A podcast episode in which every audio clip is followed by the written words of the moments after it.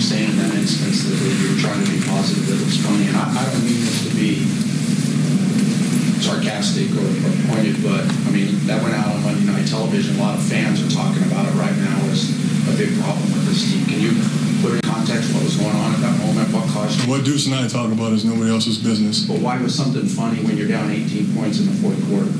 It wasn't. It wasn't funny. I wasn't laughing about anything. The camera showed you. Okay, that's fine. That's fine. That's fine. Commenting about it. That's fine. That's fine. I'm not laughing about it. You think this is funny? I take this serious. I'm not. Real serious. I ta- I put my heart and soul into this every single week. All I'm saying is the camera shows. I'm just telling you right now what I do every single week. Every single week, I put my freaking heart and soul into this. I study my off. I don't go out there and laugh. It's not funny. It's not nothing's funny to me. I don't want to go out there and get embarrassed on Monday Night Football in front of everybody. That's why I'm asking you what. I'm telling you right now, we're not. We're talking. Deuce and I are talking. What was the context? I'm done. Sorry, I'm, I'm not dealing with him. Sorry.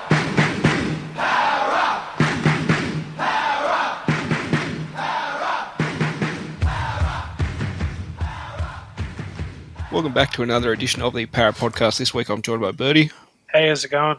40, Uh, hoi hoi.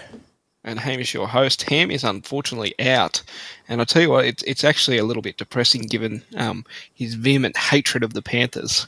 This is Uh, like sure the the week for him to be in the pod, isn't it? And he's missing out. I'm sure we'll try do him justice. um, now, first of all, apologies off the top for missing last week. Um, I've been extremely busy at work, um, so we usually try record on a Tuesday at seven o'clock, but I haven't been getting home until much later than that, and um, that's the reason. Um, but let's jump into this week's pod, which will hopefully hit Thursday morning, uh, provided 40. Can you upload that tonight? Yes, yes, yeah, hundred percent tonight. too easy. And so you'll get that in time before the game. Um, giving we're playing on a Thursday night this week and back home, thankfully. um, well, let's go. Let's uh, do a review of last round. Um, starting off in the women's premiership, the Wentworthville Magpies running up a score against the Penrith Brothers, 64 0. Um, I don't even know if I can go through the full try scorers list. Um, but a couple on there. Ferrugia, we've seen before. Uh, Mason's on there a couple of times. We've seen her before. Fanua, Fua. Um, I think these are some names are familiar to me from the um, the, the Tarsha Gales. So, um, great result on the weekend for a team that didn't win a game last year. Not not bad to run Yeah, it's, it's been a, a great turnaround in results for the girls for both the Tarsha Gale and the um in the uh, the state competition as well. So well done to them. and then into the S no not SG ball we don't have any juniors anymore running those competitions are finished into the shield ours 52 over Sydney University to 10 um, another good result there. Lasalo I can see in there if you remember there was, it used to be a Lasalo in Eels first grade. Do we know if they're related? I have no idea, but given the um the connections that we've had with um in the lower grades with like um uh, Nullava and whatnot, I wouldn't be surprised. So. And then we'll jump into Wentworthville in the um, Ron Massey Cup, 46 to 16 victors over the Penrith brothers. Bo Henry, again, he's letting me down, only seven from eight off the boot, but Ham's man, Schaffhausen, uh, scoring the two opening tries, getting himself a double, and um, then some other. Bergerman, yeah, he, he got a try as well. He, he plays fullback, is that right? Uh, he, he primarily fullback, but he has played across the back line elsewhere for the CC team. So um, Wentworthville again stamping their um, mark on. Oh, sorry, That's all good. stamping their mark on. Yeah, we've got an update for you. Thanks, Windows. We don't want to do that right now. Um, stamping their mark on this competition and uh, looking to become front runners. Then into there was no flag. Is that right? Yeah, Flegg's on a two week bye, I believe. One of two that Yeah, they had this season. Yeah, there's a fair few buys this weekend. So, um, but last week Canterbury Cup, Wenty going down 20 to 34 against the Bears, and Bears are now the Roosters feeder team. Is that right? I want to say yes. I want to say yes. Brock Brock Lamb's in there. That's right. Yeah, that would be the Roosters. The Roosters feeder team. Yeah, the Bears have jumped ship from Souths, obviously. and try scorers in that Andrew Davey uh, Reese Davies. Um, I didn't check to see whether that updated his photo as of yet, but I'm going to say no. Um, Stefano Utoikamanu getting a try, and also Greg the Leg, um, Leleisiuao getting one too. Um, all right, then into first grade. Uh, very disappointing game. Um, we thought that after the shellacking against the Melbourne Storm, uh, the boys might come fired up, but the history this season has been we sort of come out and play with our food for 10, 15 minutes before we realise we're on the paddock. Yeah, that was so so frustrating. Was the fact that we didn't come out of the gates, you know, bolting, you know, fired up, ready to play, ready to hit. And I know that you know I'll recognise that we did sort of claw our way back into the game uh, after that sort of weighted possession for the Cowboys early on, but it just set the wrong mood for the entire night when you know you, you had 60 points dropped on you the week before you're the ones that should have been to use a wally lewisism dictating the terms and you know unfortunately they didn't and, and then they they unraveled at the end and we here we are you know a week later sort of still kicking um still kicking stones about it yeah, so bringing us to five and five on the season, which is very disappointing after kicking out five to three. We probably chalked Melbourne down to a loss, but not to that degree. That was a disgusting effort, um, and they should really be ashamed of themselves for that. And I think there, there were words of Dylan Brown on the side saying, you know, how how can you lift your head up and actually put in a performance like that? It's just so embarrassing, and it's unfortunately something we've seen from this team in the last couple of years, really giving up those big blowout scores. We saw it against Manly last year, Roosters the year before. They're, they're good for at least one a so season, so aren't they? Yeah.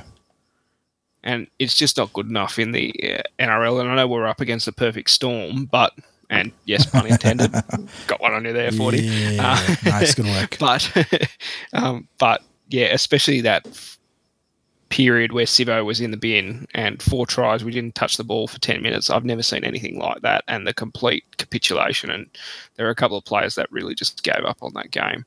Um, but we're talking about Eels v Cowboys. We had it in the balance 10 all, even after um, Cowboys were clearly the better team on the night um, and they were running through our middles again. Um, like so many other teams seem to be doing this year, especially around that A and B marker. Um, yeah, I, I don't know what's what it is.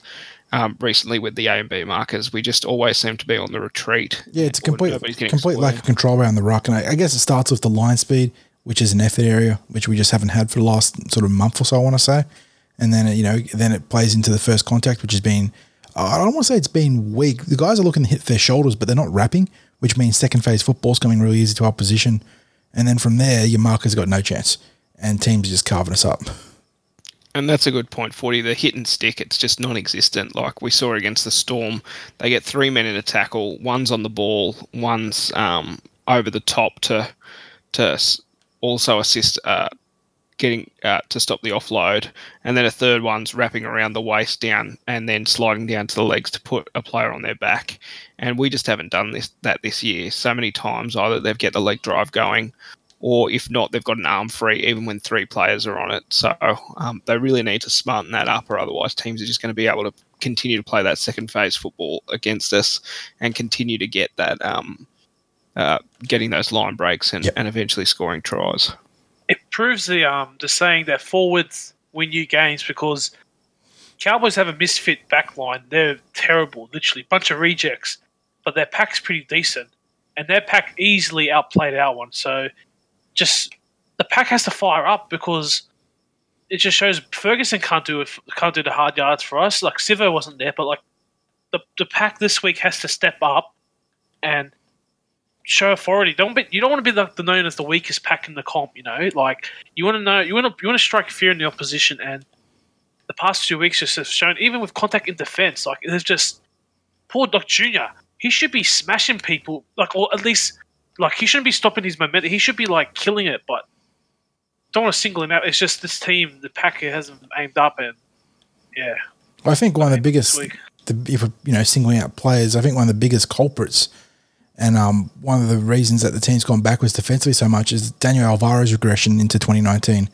Um, he was often, you know, the defensive glue for the team last year and even the year before. and he's really struggled in that regard this year. I don't know if it's because he's carrying, you know, intentionally carrying more muscle on the frame. He just hasn't been able to adapt aerobically, but he's really struggled. And I think Uh, uh, the first try of Matt Scott, I thought Junior made reasonable first up contact head on, but um, Alvaro just ended up almost like hugging Matt Scott, like slumping into him, and Matt Scott just crashed over as easy as can be. So I don't know the it it's as I said before, it's an effort area. Like uh, the the team is obviously relatively well conditioned, as we've you know been evidenced of our um, you know earlier wins in the season, where we didn't have exactly dominating uh, position and territory, uh, position and possession. Sorry, you know we were in a, a relatively close game statistically, uh, and we were able to you know come through.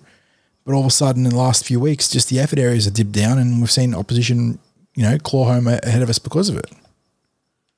And in this match, again, giving away possession 58% to the uh, Cowboys, it was it's like 67% at halftime, I think. Um, so it didn't completely reverse. Even our completions were mid uh, 70s, so that's not all that bad. Um, but one thing, and um, you know, I'm certainly not blaming the refs for this game, but uh, it was five to nine um, in favour of the Cowboys, and recalling that three of those penalties came off the back of um, Shepherds. So really, two to nine penalty count. I don't, I don't know if I quite agree that we were that bad and they were that good, um, but that's how it rolled at their hometown. Um, but yeah, again, game in the balance with 10 minutes to go, and George Jennings got an absolute Barry Crocker. Oof. Why he thought he should pass that ball, I have no idea. And, and a board um, pass. that the golden rule is if you have the ball, never pass it to somebody who's in a worse position than you. Um, and especially when you're 10 metres out from the your own try line and, and have been defending your ass off for the last 10, 15 minutes. He, he probably wanted the quick option to win the game because if you look before that, um, a couple sets before that, uh, Morgan kicked it dead, not kicked it dead, kicked it to the sideline, and it was 10 all. So, like, they were playing the, the patient game while we were just like it feels like as if we, we had to hit the front. That wasn't. There was no chance. It's funny. Us, it's know? funny you say that because I think that's a, a, very fair criticism of the game plan there, and it wasn't the only time in the game that that happened. After the Cowboys had that really strong opening to the game, went up six 0 early and had all the possession, all the time, you know, with the ball in hand and all the field position. We got the ball back on halfway from a scrum. and we put on legitimately a contender for the, the season's worst scrum move with Moses passing the ball into touch from the first tackle. And it was a moment where I understand that you want to take your shots and try and catch teams unaware from set pieces, but we really needed to just grind back into the game, put the Cowboys back deep in their half, and if we didn't score or get a, a repeat set, at least force them to work it out from 10 metres out. And instead, we turned the ball over immediately, and it just blew my mind. It's probably just it's his first game of the year, and he just wants to make a mark, like make an impression, like not make an impression, but he doesn't want to have a dull game. And he, because like if you look back at the Fergo, if he catches it, he's through, like because he, he, he sort of breaks it, like it was a massive gap, sort of.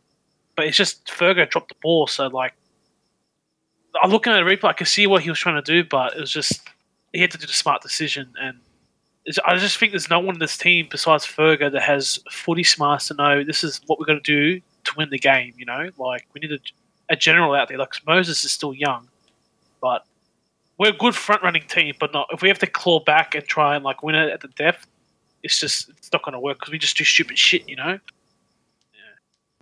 Yeah, yeah complete lack of poise um, at the end of the match, um, especially from those some of those main players. Uh, I thought Reed as well throwing that cutout, uh, sorry, that short ball uh, which was intercepted by Morgan as well. If, if if the pass comes off, it's over, but it just didn't need to be thrown in that time um, when you could see we were clearly building on the right for that play, and we had the potential to, to if not score a try, get a repeat set.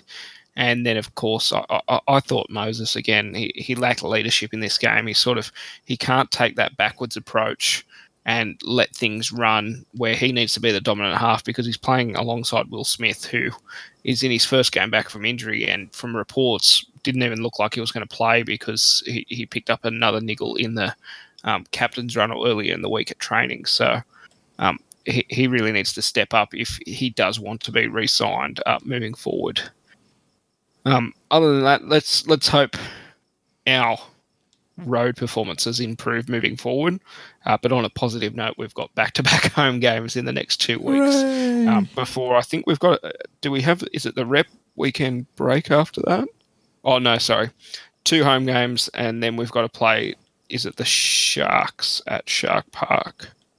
which is an extremely difficult uh, Yeah, that, that's as hard, as hard as it gets, pretty much on the road game spectrum. Round 12's the split round. Sorry, that's where I was getting Yeah, myself we've got. Souths um, after Penrith. Yep, that's right. So, and yep, then we've got Sharks, and then back at home again against Brisbane. So three of the next four at um, Bankwest. and then we get a little bit of a break, and then we're back at home, but our home away from home up in Darwin.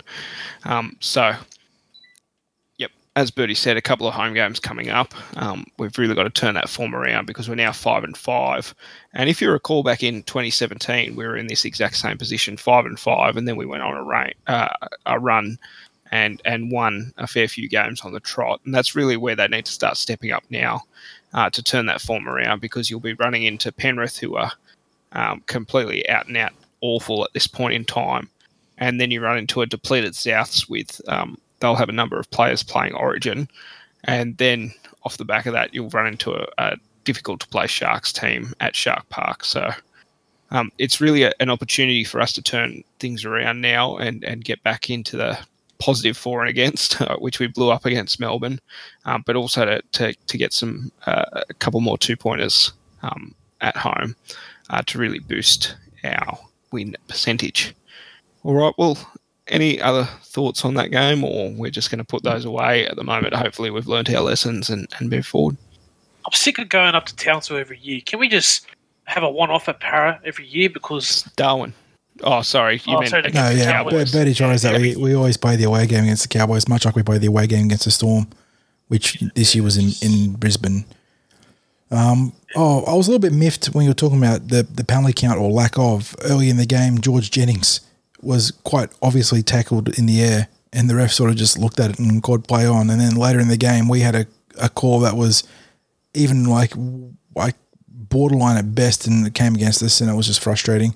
But you know, blaming the refs for that, you know, is not going to help with the loss because that was entirely on our own shoulders. But just once again, you know, frustrating inconsistencies. Um, God, it was a anything else? We didn't get any injuries out of that game, I think. Which is, oh wait, we did, we did. We got one injury out that game, which we'll get to eventually.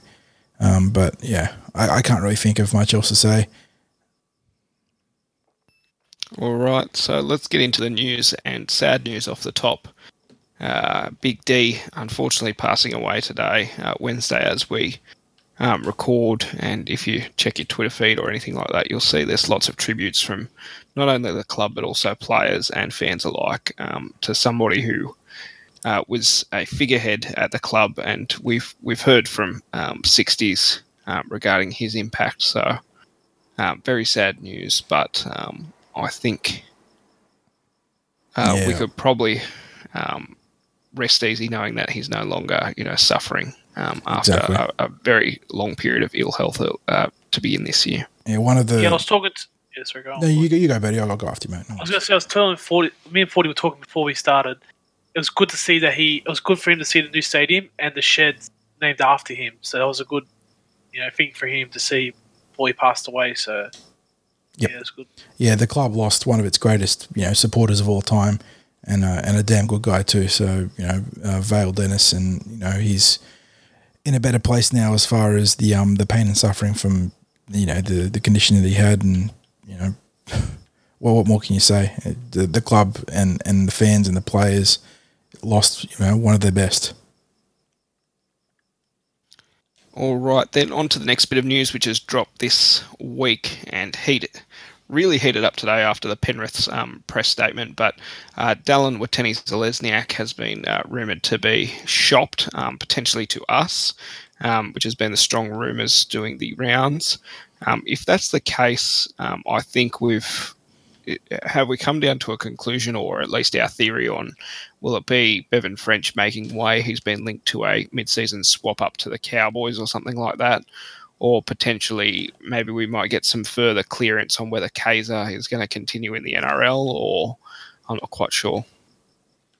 Yeah, um, I mean, I, you'd have to think Bevan be looking to move on at this point, and he's not getting the looking at first grade at either wing or his preferred position of fullback. Um, and but by the same token, uh, we really need clarity on Kaysa's situation, don't we? Because that's a, a, ver- a valuable roster slot that's sort of not being used in any way right now, and that's one or two spots where you know you're looking at this Lesniak or someone else. So we need clarity as a club on both those things. And if we do want to get into the you know the hunt for Lesniak, we need one of those guys to move on. Although there was yeah, I think there was yeah, another the- rumor, wasn't there, about um the English Super League? Am am I making this up? Oh, for Dan Alvaro. I know, potentially for- going over to- I think I think Kane Evans was linked, wasn't he, to the Super League? Yeah, there's people are linked here, there, and everywhere. Yeah, so we've had yeah Ray Stone and, and Daniel Alvaro linked by Sporting News, I think, which is not exactly the most reputable uh, source, but I think Kane Evans was linked with a move to the Super League as well. So evidently the the Eels are starting to begin a churn in the mid season as they look to uh, improve their roster. Yeah, I think um, the Cowboys game essentially sealed Bevan's um, fate. Like in terms, if he can't crack this team for a wing spot Mhm. or even a five eight spot, where else can you play him? Because Gufferson, like knock on wood, he isn't going to go down injured. He's he's going to play every game, and you can't see him play anywhere else. So, you know, hopefully we can work out a trade with him because he's taking up a, a valuable spot and obviously um, cap space. So, yeah. I feel sorry for Bevan because now I've got to change my Twitter handle because there's no doubt he's going That's to be leaving. that's the real crime here is that Birdie's got to change the Twitter handle. yeah. nothing. no, no Murata fan doesn't sound right. No, Murata heaven doesn't sound right. but- Hakuna Murata, baby. Makuna Murata, baby. Yeah. yeah, that's TCT, but they- they got I'm- to claim that. I'm willing. I was the one that coined it. I'm willing to give you rights on Twitter for it. The real question is how much. Cost me my season membership. All right. Well, some good news um, that we won't have to change the title of the Discord uh, with a Gutherson Hey. re-signing uh, for a further three-year deal. Uh, reported figures of six hundred and fifty thousand a year. Um, Eels not budging on that fourth year, although I did see some sensationalist garbage out of Fox Sports the next day saying, or sorry, later in the week saying, oh, with incentives he could earn up to seven hundred and fifty thousand a year. I'm like, well, if he's earning he's able to earn those incentives, which would be like rep payments. Oh, the Eels, he'll Eels be- getting composite like um uh sorry consummate value out of the contract if he Exactly, exactly, because you'll be playing at that higher level. yeah like seriously um, but yeah, common sense and the uh, Fox Sports don't exactly go hand in hand. I was, I was a little bit worried when I saw the because the way they they styled it, which is typical of the Australian media, the way they styled it was like yeah Eels give up um significant chunk of twenty um, um twenty nineteen salary cap to top up Gufferson. And then you actually see the numbers, and it's three hundred and fifty thousand dollars in state of origin incentives, and maybe a minor bump this year because we've got plenty of cap space that we can't use all of it, uh, in- un- unless we do exactly what we did with Gufferson, which is- which is you know a modest top up for this year. And I was like, geez, that's one way of spinning it, isn't it? Jeez. Has anyone heard anything from Hannah Hollis since that um, breaking news two weeks ago? Hey, she Uh, she scooped resigned? it. She's a time traveler, mate. Yeah, she, did, Yep. she deserved a pay rise for that. But it, it's so Lord. so good to get the saga done. Um, I, I I think in the end the club did quite a good job handling negotiations as much as they were panned in the media uh, by proxy by Sam Ayoub uh, in regards to how they lowballed Gufferson early on, which wasn't completely unreasonable given that he was coming off a second ACL injury at the time, and the um you know they they walked the path together and got to the, the right figures, and and they weren't held hostage, which in the past they have been and they you know they kept their cards to their chest and they they didn't fold and they got a good deal for a good player. And Yep. the the other uh, thing that illuminated the the contract saga was that f- following it all, um, the news about you know at one point it was Manly had tabled him an offer, and then it walked back to Des's meeting with him, and then that was walked back to Manly might think uh, Manly uh, will be tabling him an offer, which was then walked back to Manly might think about tabling him an offer. um, so you know there was there was no other competition for Gutherson's signature at the end of the day. Um, so the Eels uh, did well in not bidding against themselves and got a uh, good value club uh, signing um, out of Gutherson. And again, with those injury concerns, a three-year deal is a good idea. Um, so again, uh, look behind uh, what you're reading or viewing in the media to um, see how biased it is. Think of who the sources are, what it's trying to tell you, um, because it was pretty clear in this circumstance that it was his uh, agent uh, go, running to the media and getting some, you know, maybe uh, less than reputable uh, journalists to assist him uh, in getting a bigger pay payment for him, his client and himself. I think. Um, I but think I think best- also at the end of the day, it's probably a, a, a test case for um, potentially taking it overboard and really hurting your client's reputation. at the end of the Absolutely. I mean, you could see the turn in the fans' perception. It started off with, you know, oh, the club's been a little bit greedy, you know, holding out for a guy that's done a lot of great stuff for him. And, you know, he only wants, you know, a reasonable deal and to protect himself from injury. And then it started turning because the way Ayoub, you know, and, and Gufferson let Ayoub play it out in the media. And uh, that was frustrating as a fan because you want to see a guy like Gufferson get the adulation he deserves. He leaves everything on the field for us. But unfortunately, the, the antics of his manager certainly soured things for at least a little bit. But thankfully, you know, the deal got done. And, you know, we're ready to get him back in, and the team back to winning ways, hopefully, this week. yeah, onwards to the next player we're going to sign, Moses, and then hopefully, you know, Dylan Brown. Like, I just don't want the club to think, hang on, we've just got our coach, we've got our captain, let's just Oh, back up a bit The, the club's got plenty of off contract players, so there's lots of decisions to be made coming up. Um, chief among those is Moses, like both you and Hamish, who mentioned before, Moses sort of needs to find a bit more consistency, which isn't unfair. Um, they need to make important decisions there. And I dare say we'll be um, parting way with a number of players, given uh, what we've heard in the media. You know, as we just mentioned before with the uh, DWZ sort of column, there's a few players being linked supposedly elsewhere. Uh, and there's juniors to be promoted, and there's there's players externally to be recruited. Um, so Mark O'Neill, uh, Bernie Gurr, Brad Arthur, whoever else is on the recruitment panel, got plenty of work to do. And touching on that, um, we haven't mentioned, but BA re-signing for a further two years, uh, which will take him through 2020 and 2021. Um, so something we probably thought was was coming. Um, again, the club not rushing into it uh, off the back of a couple of wins because you see now two bad losses in a row, and um, it won't be if we string another couple of losses together. The the, media tide will turn to why the hell did they re-sign Yeah. him? So, um, but I think it's probably a it's a pretty straightforward. Um, nobody else out there who would be better. Yeah, you know, BA. as we spoke about in the pod several times, you don't want to make either a lateral move or a backwards move, and that was probably the case if the Eels went to the, the coaching market of the way it was. And obviously, things in the coaching market changed quickly, as we saw with Brisbane and South Sydney this um, preseason.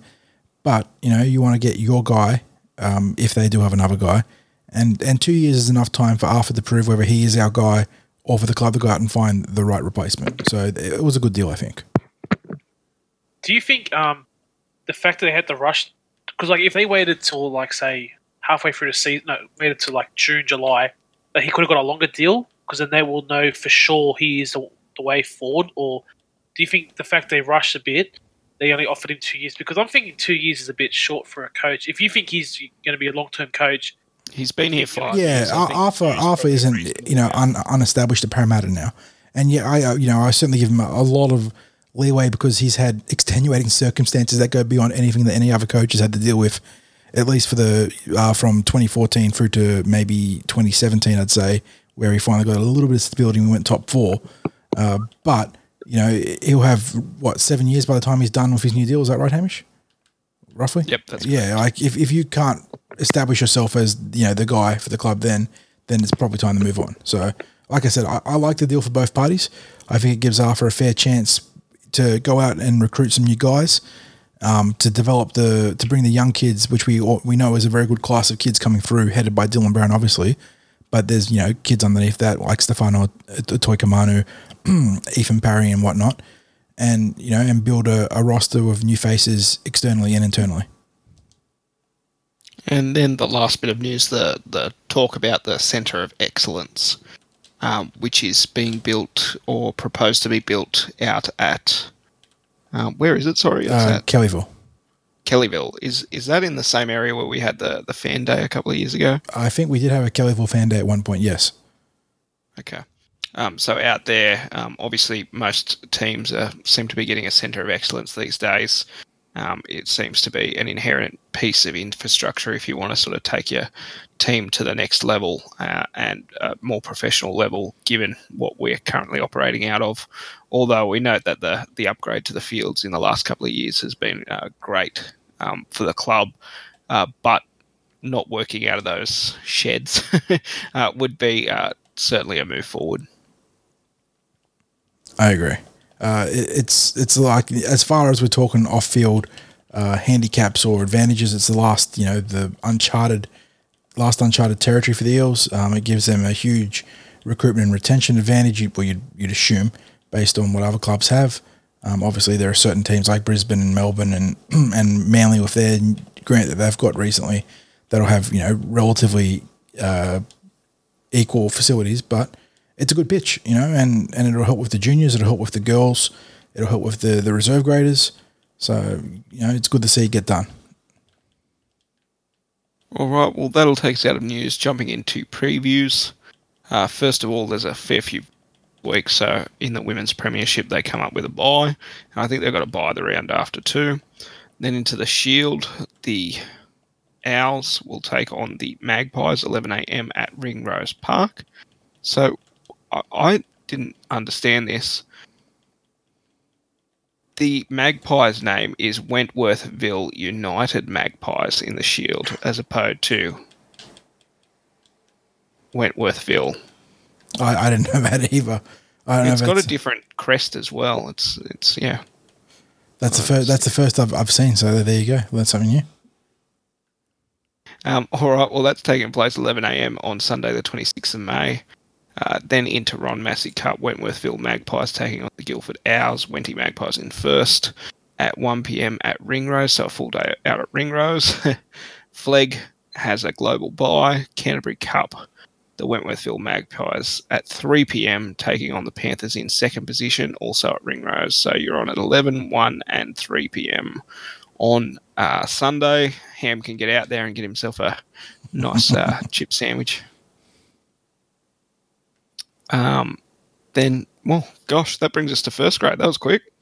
Uh, one sec, I just need to get up the team list on my phone because I have not even had a time to check this team list, although I've seen it in the background. So, we've played the Panthers early in the season in the opening round match, coming away victors um, after we almost 14 0 dickheaded ourselves again. Um, but in this round, we come to a Panthers team that is currently, what are they, two wins, Two eight wins losses. total. Yeah. And those two wins coming off the back of was it that'll last gasp? Oh God, what were what, What were they two win? Yeah, it was one point against the West Tigers, and then I think two points against the Knights.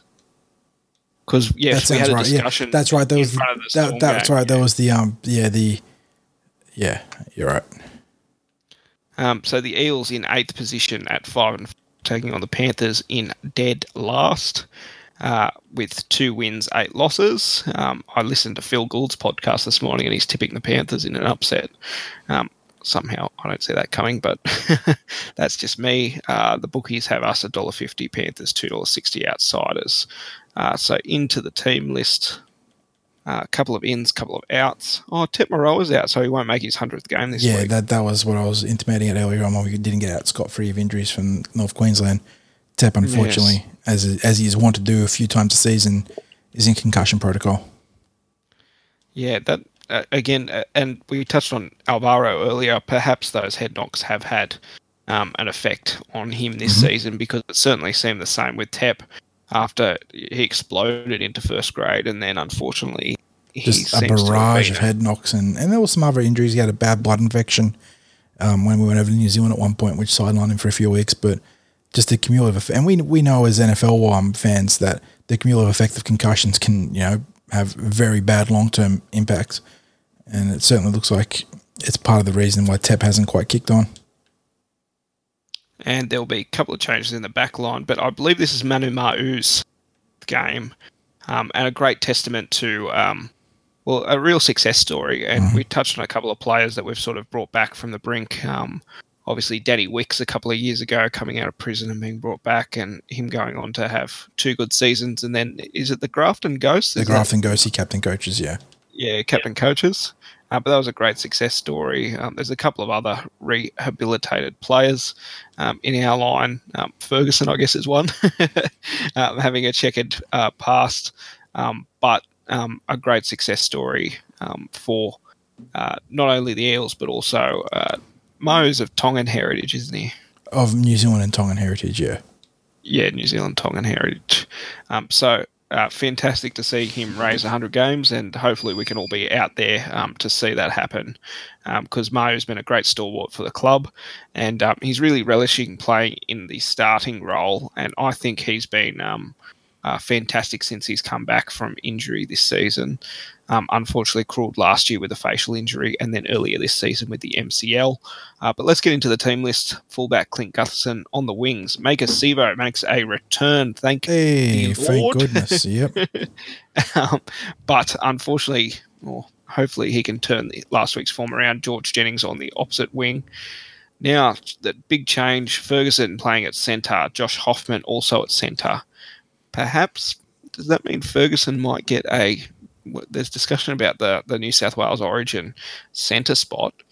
Um, perhaps that might be a trial to get him a centre spot for New South Wales. That's interesting. I mean, Um, there, there was some discussion today about the potential fit for Dallin Watene-Zelezniak and whether he'd be a centre or winger at the Eels and how that would you know, potentially impact Fergie. So there's, there's a couple of interesting plot points there, isn't there? Whether it's the New Zealand, uh, New Zealand, the um the New South Wales gig, or you know potentially helping audition a, a future eel. So I don't know. That, that's real interesting. Uh, then in the halves, Will Smith, um, unfortunately, Dill Brown out and Salmon dropped. Uh, Will, Mitch Moses in the seven, Junior Paulo and Tim Mannah in the starting props, Reed Mahoney at nine.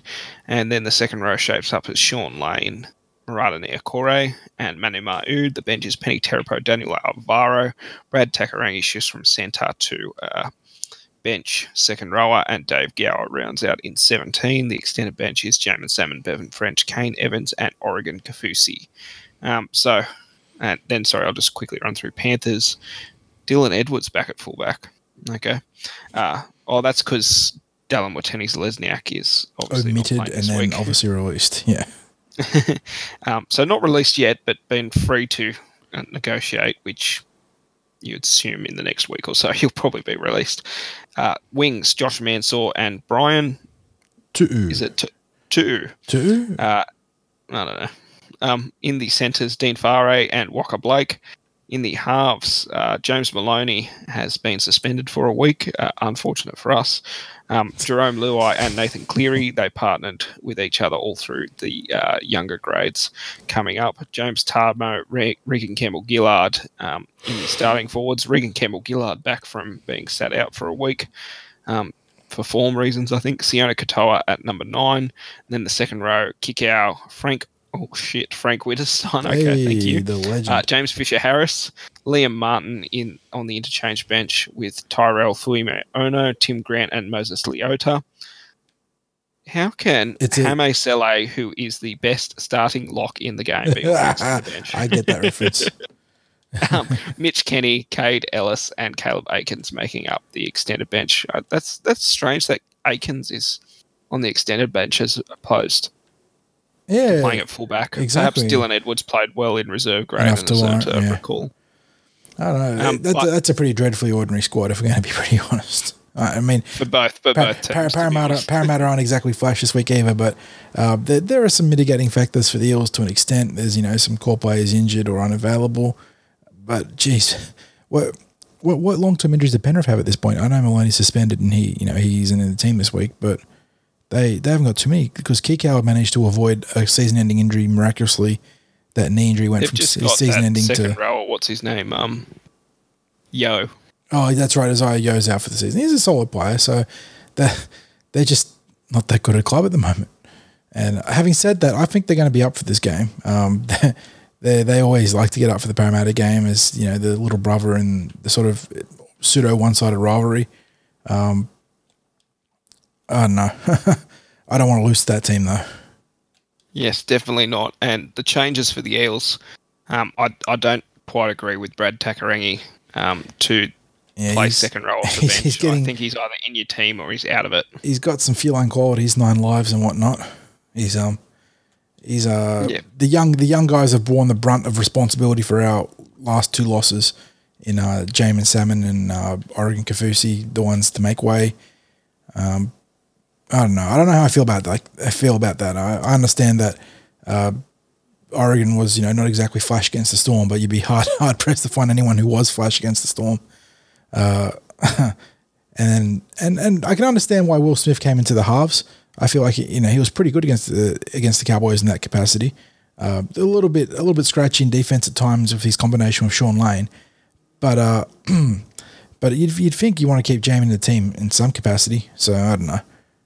I don't know. Yeah, I think I don't. crying out for Dylan Brown to come back. Oh, he, it's he amazing. in running training now. Is that right? uh, running very light running training, and I think there was a picture of him on the the team media this week of him doing some light ball work. So I, I wouldn't be crossing your fingers for any sort of early return. Uh, those those uh, hot spots and, and sort of stress fractures in the back are very serious business. And it's funny because they're one of the easiest things for physios to treat because the prescription literally is just don't do hard like hard intensive work.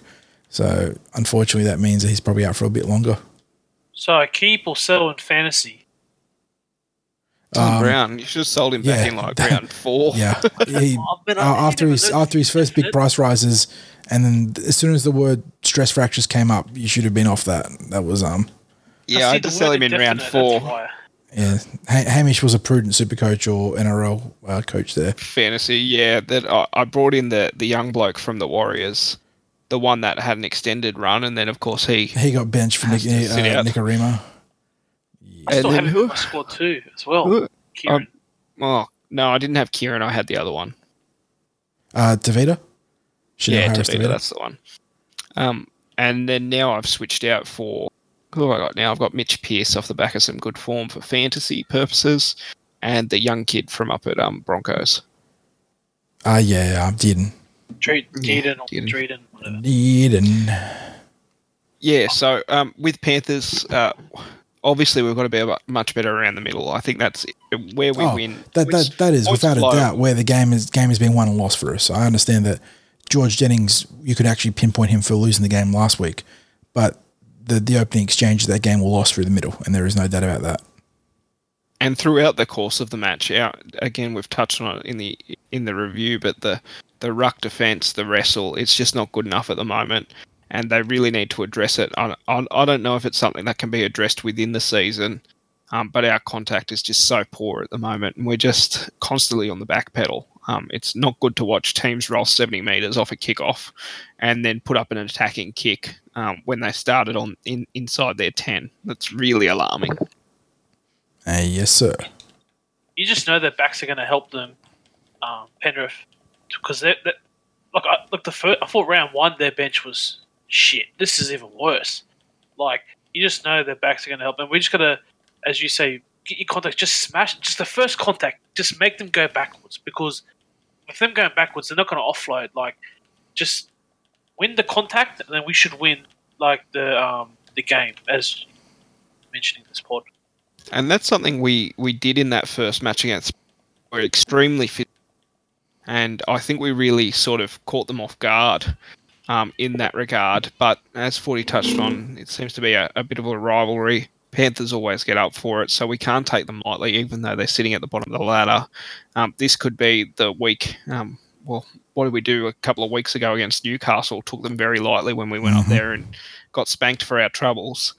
And then we probably took the Cowboys a little bit lightly at home, given they had a pretty poor record up at um, at Townsville so far this season, and again got spanked for our troubles, letting um, Matt Scott score once and almost twice uh, in the opening 15 minutes.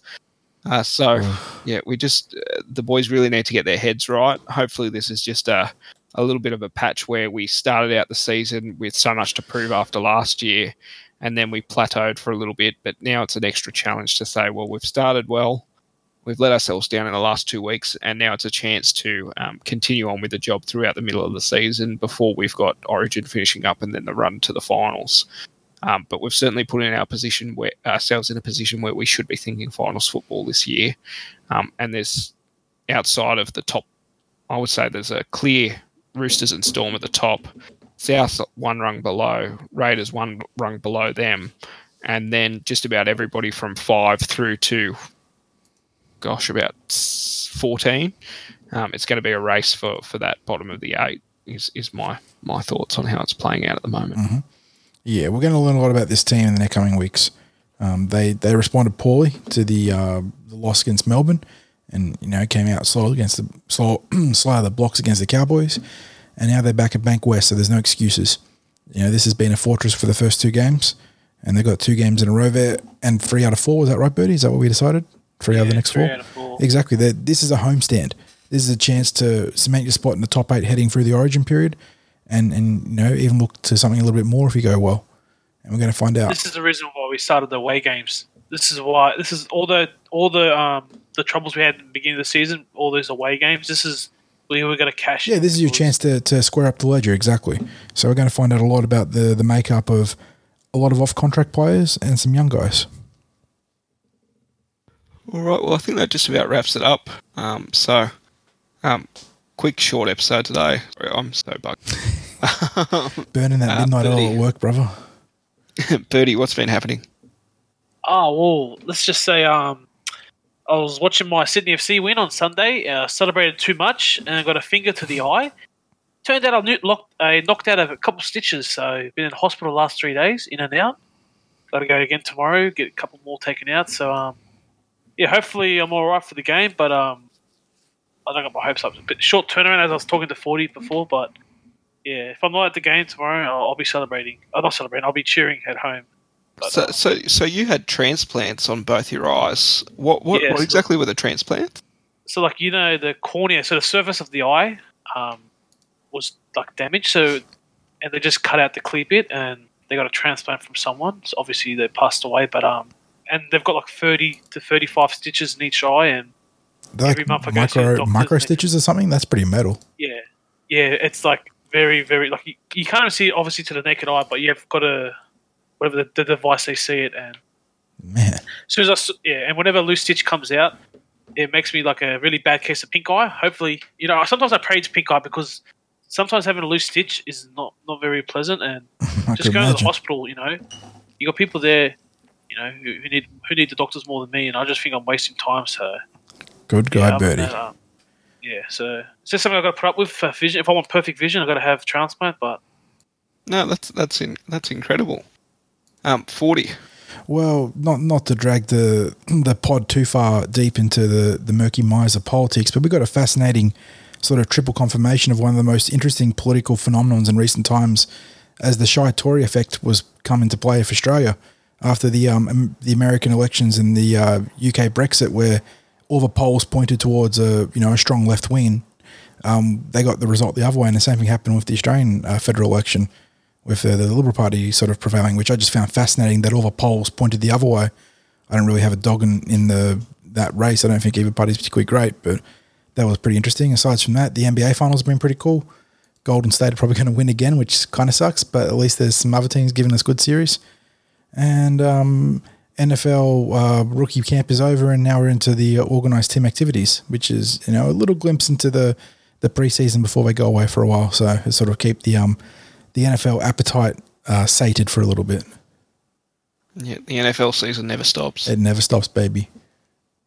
And yeah, just back on the election, whilst Palmer United Party may not have a seat, uh, Preferences, man. Yeah, um, preferences. it- So powerful, eh? Exactly, exactly. Um, which it, it's it's a much better system than first past the post because if you've got first past the post, you've got six left wing candidates, one right wing candidate. Yeah. The right wing candidate might get twenty five percent of the vote and win out, even though Exactly. the um Uh, the balance of the electorate it- are, swinging left. But It's easy to nitpick the flaws of a lot of systems, but Australia definitely has one of the better political uh, voting systems in the world. I think.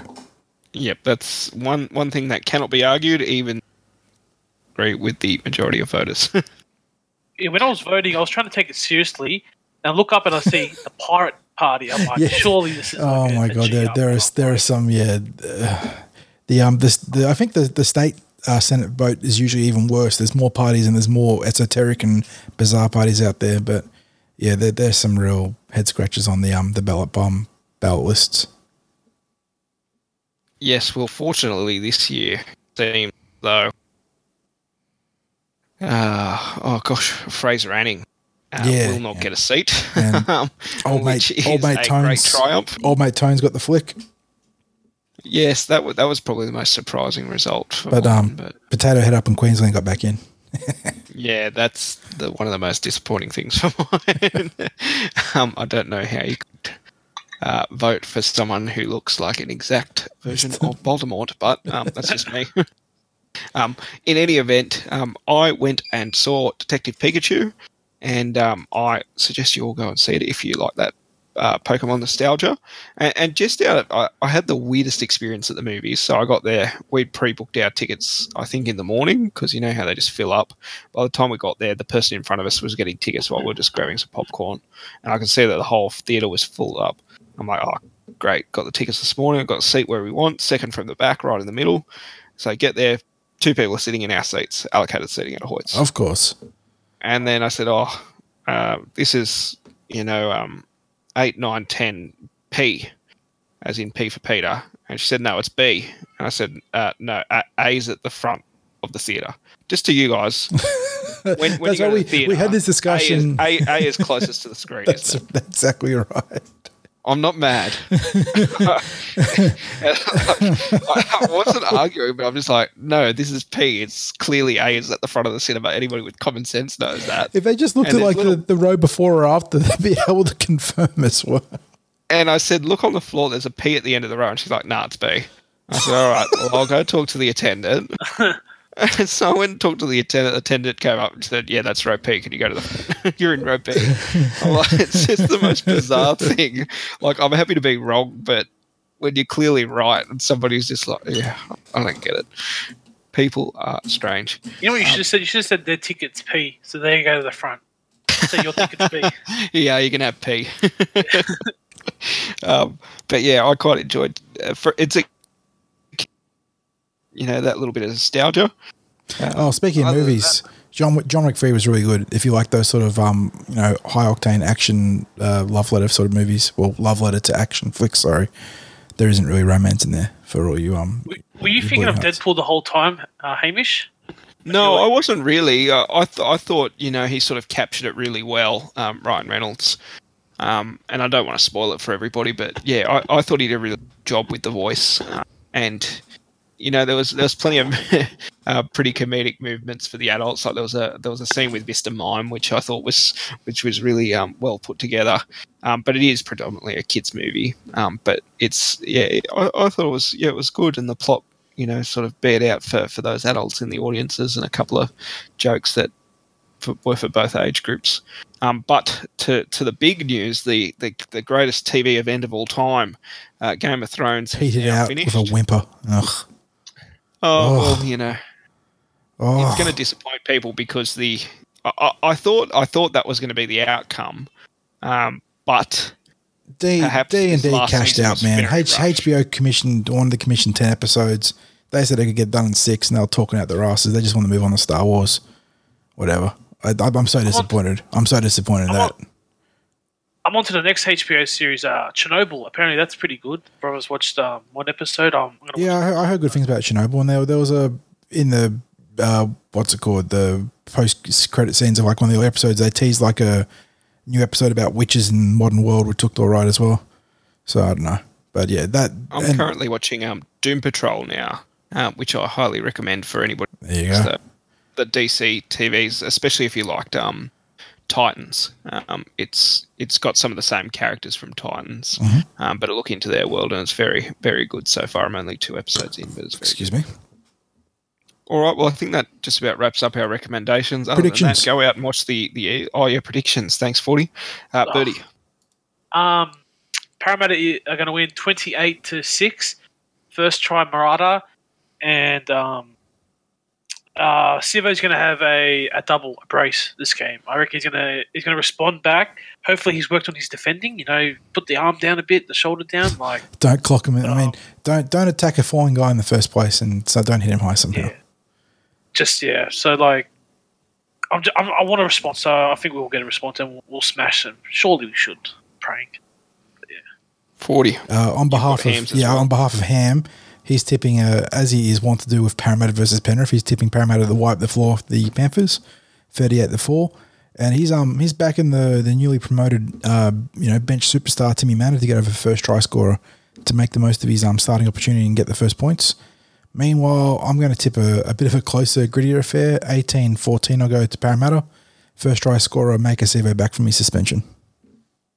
I had us at eighteen sixteen. Hey, uh, Blake close, Ferguson yeah. reveling uh, at his centre, centre, position. Um, All right. Well, I think that just about wraps us up uh, for this evening. Um, no play of the game because losers don't get play of That's the game. right, losers. Losers have meetings. That's right. So hopefully we, uh, yeah, well, Napa's doing a fair few meetings this year, isn't he? um, he will be for Origin too. Um, so that'll wrap us up for this week. Hopefully we see you on Thursday, and hopefully we're celebrating an Eels win after our first back-to-back losses of the season. That's it. Keep West Bank, uh, Bank West, Wank Best, whatever. Um, undefeated, baby. Cheers. See you, boys.